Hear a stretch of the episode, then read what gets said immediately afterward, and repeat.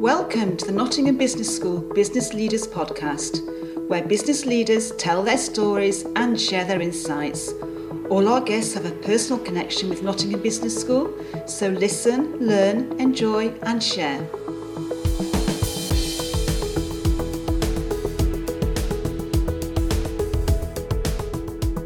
So welcome to the latest episode of Nottingham Business School's Business Leaders Podcast with me, Mike Sassi.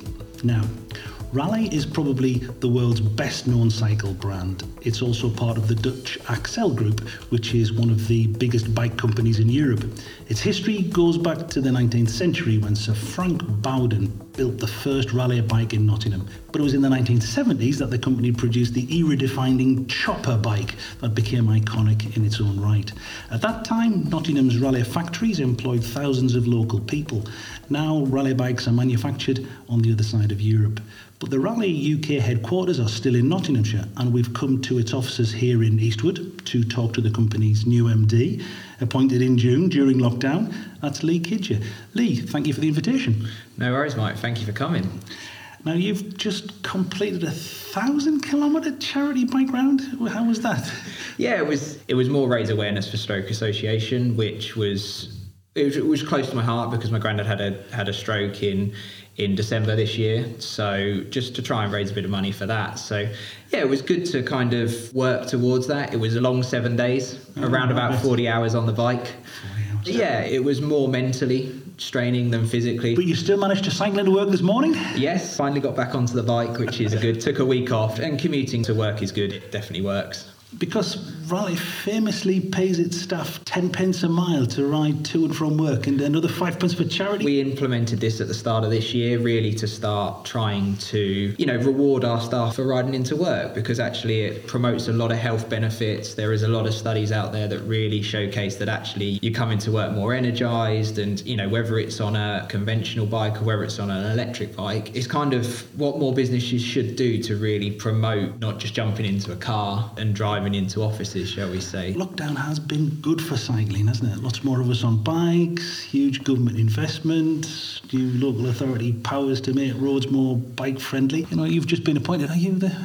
a man in the right place at the right time? You could say that. It's an interesting time for cycling. It was back when lockdown kind of started, the government really did promote cycling as a mode of exercise, and that really did see an elevation in the amount of people cycling, whether they were buying new bikes or whether they were getting their old bike out and getting them fixed, and you could certainly see families trying to get out for their daily hour of exercise. Then you look at, as you move on, actually the investment that's going to be coming in to cycling, and actually what we want to try and do is really understand how do we make this fundamental change. That's what I was going to ask. Do you think it's going to stick? Yeah, I really hope so, and I think that if you look at some of the stuff that's happening at the moment with the government, through whether it be creating more cycle lanes, we need to make them more structural rather than almost more, how they're looking now is very much temporary measures. You can kind of see where they are.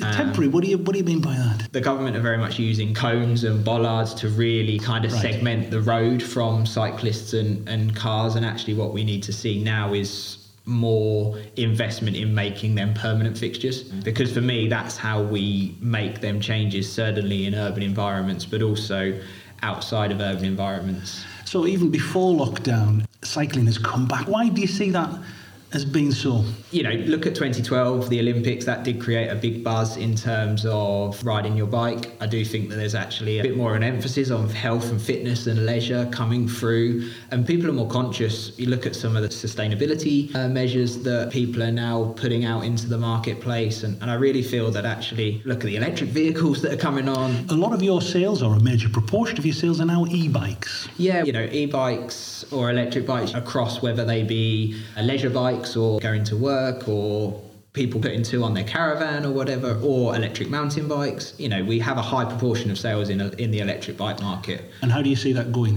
increasing? For me, continue to increase, and we are massively behind, say, the German market, which sells over 1 million electric bikes a year, or the Netherlands, for example. They just get more people into cycling. You can do them two ways. Either you can ride just as hard as you would ride a non-electric bike or a conventional bike, but you'd get to your point of destination 20% quicker, for example, example, or you can really just have it nice and easy. They're still pedal assist, so you've got to get exercise to ride, but actually, you know, you get to work, you're not as sweaty as, say, if you were to ride a normal bike. You could do it more days because it's not as much strain on your body and your joints and everything. So we firmly believe that electric bikes are here to stay. And it's quite an exciting time. The electric bike is gaining momentum, and you know, we, as Raleigh, if we look at the leisure sector, which is kind of where Raleigh are, you know, everybody remembers Raleigh, they had their first bike of Raleigh, etc. And, you know, we do resonate with a lot of customers in terms of our branding, and that is bringing more and more people into the cycling world. And we're just talking about e-bikes there, also cargo bikes. Now, I saw a fantastic picture online, two great Nottingham brands, Raleigh and Weavers, you were delivering their wine. We've just kind of launched our business-to-business cargo bikes, two-wheeler bike and a three-wheeler trike, really to work with businesses around the country to really offer sustainable and last-mile delivery solutions, typically within the urban sector. That's where we've seen the most focus at the moment. I do believe that actually that you might see that in village environments as well, whether it's the local florist or bakers or butchers that could use a cargo bike to deliver locally. For us, cargo, and if you look at kind of what the government are talking about, last mile delivery solutions, you'll see probably Oxford being the first city to kind of almost lock down their mile or 2 miles in terms of the cars allowed into the city. How are the abundance of delivery drivers going to get into the city? Sure. So we believe they're going to be coming to Raleigh and saying, can we have some cargo bikes? That's the one. You know, and we've tried to keep it local as well, so we will, some of the bikes we will hand deliver, just because they are a little bit different to normal bikes. You've got a very traditional brand, traditional industry, but innovation is incredibly important. Massively, because if you look at the way of the world, everybody wants new technology. Look at Apple developing a new iPhone every year, or whether it be Adidas or Nike for the trainers, constantly developing product. And if we were just to, yes, we're iconic, but we've got to be forward thinking in terms of A, our branding, and B, our product offering. Being part of Accell Group gives us access to a lot of innovation and technologies across Europe, and that really harnesses that into the UK market. I noticed that your last accounts showed a £2.5 million loss on £37 million turnover, but we know that since then there's been a big jump in turnover, the things that you just talked about, cargo bikes and e-bikes, such that, and then of course obviously there was lockdown as well, and everybody got on the bikes. So what is driving those extra revenues? We are seeing a lot of people venture from the standard bicycle to an electric bicycle. Obviously the electric bike is at a higher average transactional value, so you will certainly see people move across into that, and really just bringing new customers into the market that maybe cycle 20 years ago and had their bike in their shed, got the bike out, they really enjoyed it, and actually instead of spending £500 or £600 on a conventional bike, actually what they decided to do was spend £2,000 on an electric bike, because they really understood what benefits that electric bike could give them, not only for fitness but also for work and, you know, transport, because what you would normally do if the shop's 2 miles down the road, you'd probably just jump in your car pre-COVID and go and get some bread and some milk or whatever. Actually now, how do you just use your bike to do that? And, you know, really try and stay away from them shorter distances. So it's a great time to be working for a bike manufacturer, a bike producer, and you were appointed MD in July. So officially started on the 1st of July. 1st of July. So that's still in lockdown. Yep. At the age of just 31. So looking at your own career plan, did the opportunity come early? It definitely come earlier than I expected. I've worked for Raleigh for 6 years. Effectively started off at the bottom as a territory account manager, covering East Anglia. From a commercial sense, moved my way into key accounts, and then really key account management in terms of commercial. So working with some of the top businesses in the UK on bikes. And then there was an opportunity about 2.5 years ago where the previous MD, Pippa, said, look, our parts and accessories business, which is our B2B distribution, really said, look, we've got an opportunity to really develop that as a physical business and create a proper team there. And, you know, I took that leap. It meant moving the family from the Essex-Suffolk border all the way up to Nottinghamshire, which, you know, was a big decision for the family. But, you know, actually what we said was it's the right decision for career moving forward. So, yeah, it's a real interesting time to become managing director. Had you always been interested in bikes? Yeah, always been. I've always been interested in bikes, always. Typically when I was a teenager, it was more to take the bike to a park to play football and turn it upside down and use it as goalposts and stuff. You know, my first job was working at a Halford store, typically just on the till, and then opportunities led me into working into the bicycle department, and that was really where I developed a real passion for bikes, but also business. That was when I was studying for a degree as well. I did a sports and business management degree at Essex University and had a view of becoming a sports or a PE teacher at that time. And yeah, it was one of them where I started to do the study and actually really enjoyed business, and that was where I felt like I wanted to go. So this promotion to managing director has come so early in your career that you're actually still doing postgraduate qualifications. Started a MBA at Nottingham Trent University kind of at the start of this year. And I think for me, it's really important that managing directors and any business leaders are constantly developing their skills. And the beauty for me and why I chose the course at Nottingham Trent University was really around ease of use and also the fact I can manage that within my time. Is it a great benefit to you to be so passionate about what you deal with every day? Would you recommend that to anybody going into business? It's great to have a passion about bikes in this industry. You get to see a lot of bikes, you get to see a lot of technology, you get to ride bikes. There's a lot of opportunity there. And you obviously love it. And I do, I really enjoy it. And actually, it doesn't have to be bikes. What you have to be as a business leader, I firmly believe that you've got to be passionate about what you're doing, because if you're not passionate about what you're doing, you're not going to be fully engraced in it. As a leader, you have to really develop that, otherwise you'll just get a bit stagnant. You've got to come to work and really enjoy it, and that's what Pippa, the previous MD, and myself moving forward is really developing a fun, great atmosphere at Raleigh. Because you have a cycle track out here as well, don't you? Yeah, about a few years ago we produced the Velo Park, which is open to employees to really ride on there, and we have weekly ride outs. Pre-COVID anyway, with as many people as we wanted to. We've got great facilities to commute here to the office, whether it be shower facilities, being able to securely lock your bike up. You mentioned earlier about the paying people to ride to work. We've got some people that earn £50 a month extra just by commuting to work on their bike, which, is no small feat for them. And actually, that's a substantial amount of money for some people. And Raleigh, an iconic brand worldwide. You're in charge of something which started in Nottingham 130 years ago. Thousands of workers in the city in its heyday. Now 120 staff or so. Does that fantastic history and heritage pose you a challenge as managing director?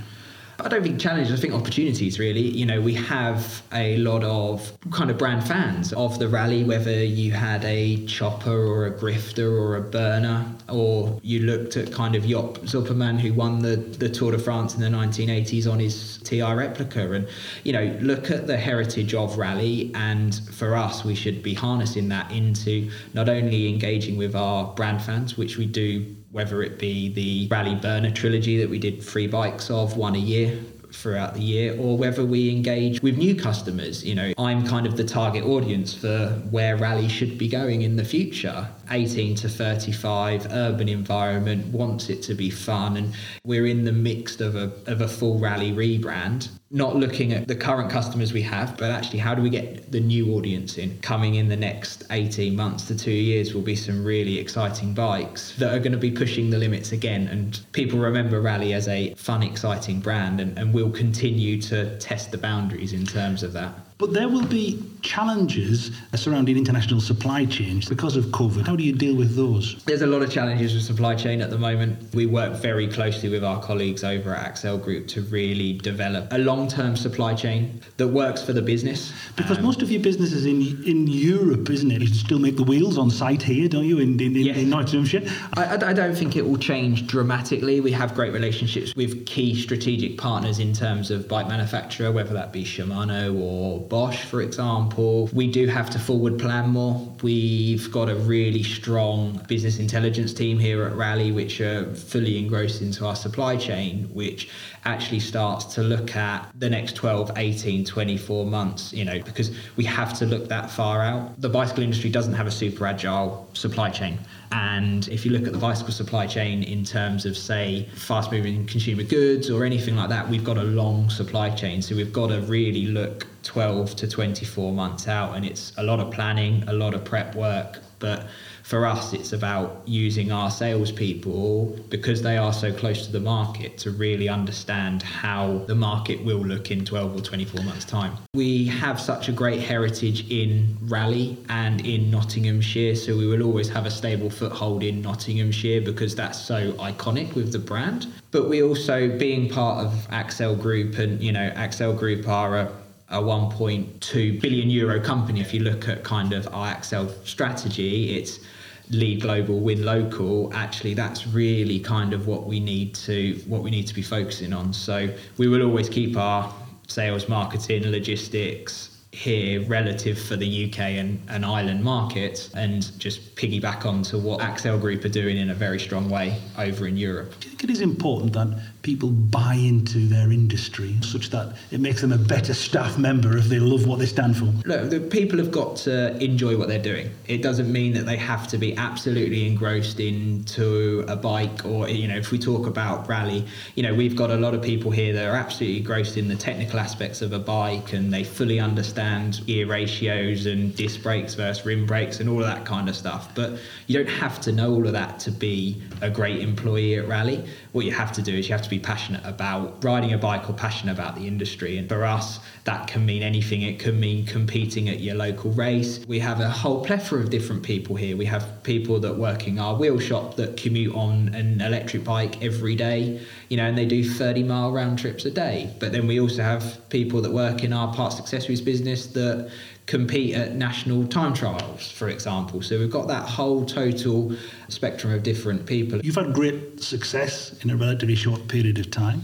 If you were to go back to graduates, and this is a Nottingham Business School podcast, but if, say, you were going to advise graduates who are coming out this year, coming out next year, what advice might you give them if you were starting your career today? I think for me, the key one is to analyse every opportunity and take an opportunity when it comes to you. And if you do have to step back to go forward, that's not an issue. I made a decision when I was 22 to move away from a team leader position at Halford, to get out of the consumer-facing world and move into business-to-business sales. That was a significant pay decrease, but at that time it was the right decision to make. And actually, if I look at it in hindsight now, it was absolutely the right decision to make. So for me, look at every opportunity, and if you do have to step back to go forward, then that's kind of fine. Everybody's got a lot of time, and I've still got a lot more years to work. What does the future hold for you then, do you? Got a big job to do here. We're on a journey as Raleigh, and for me it's about taking Raleigh to the next level again. You know, Pippa has done a fantastic job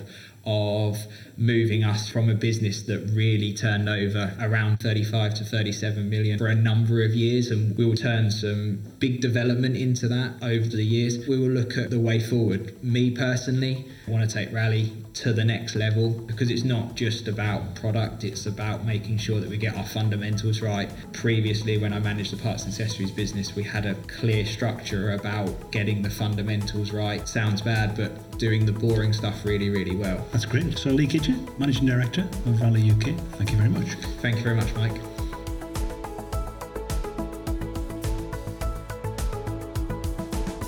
If you enjoyed this episode, why not check out some of the other speakers in the series, which will include the head of Nottingham Castle, Sarah Blair Manning, the former banking executive, Robin Foll, and sportswear marketing guru, Charlotte Cox. The Nottingham Business School Business Leaders podcast is produced for Nottingham Trent University by Celtic Tiger Productions. Your presenter was Honorary Visiting Professor Mike Sassi, and your producer was Joe Savage.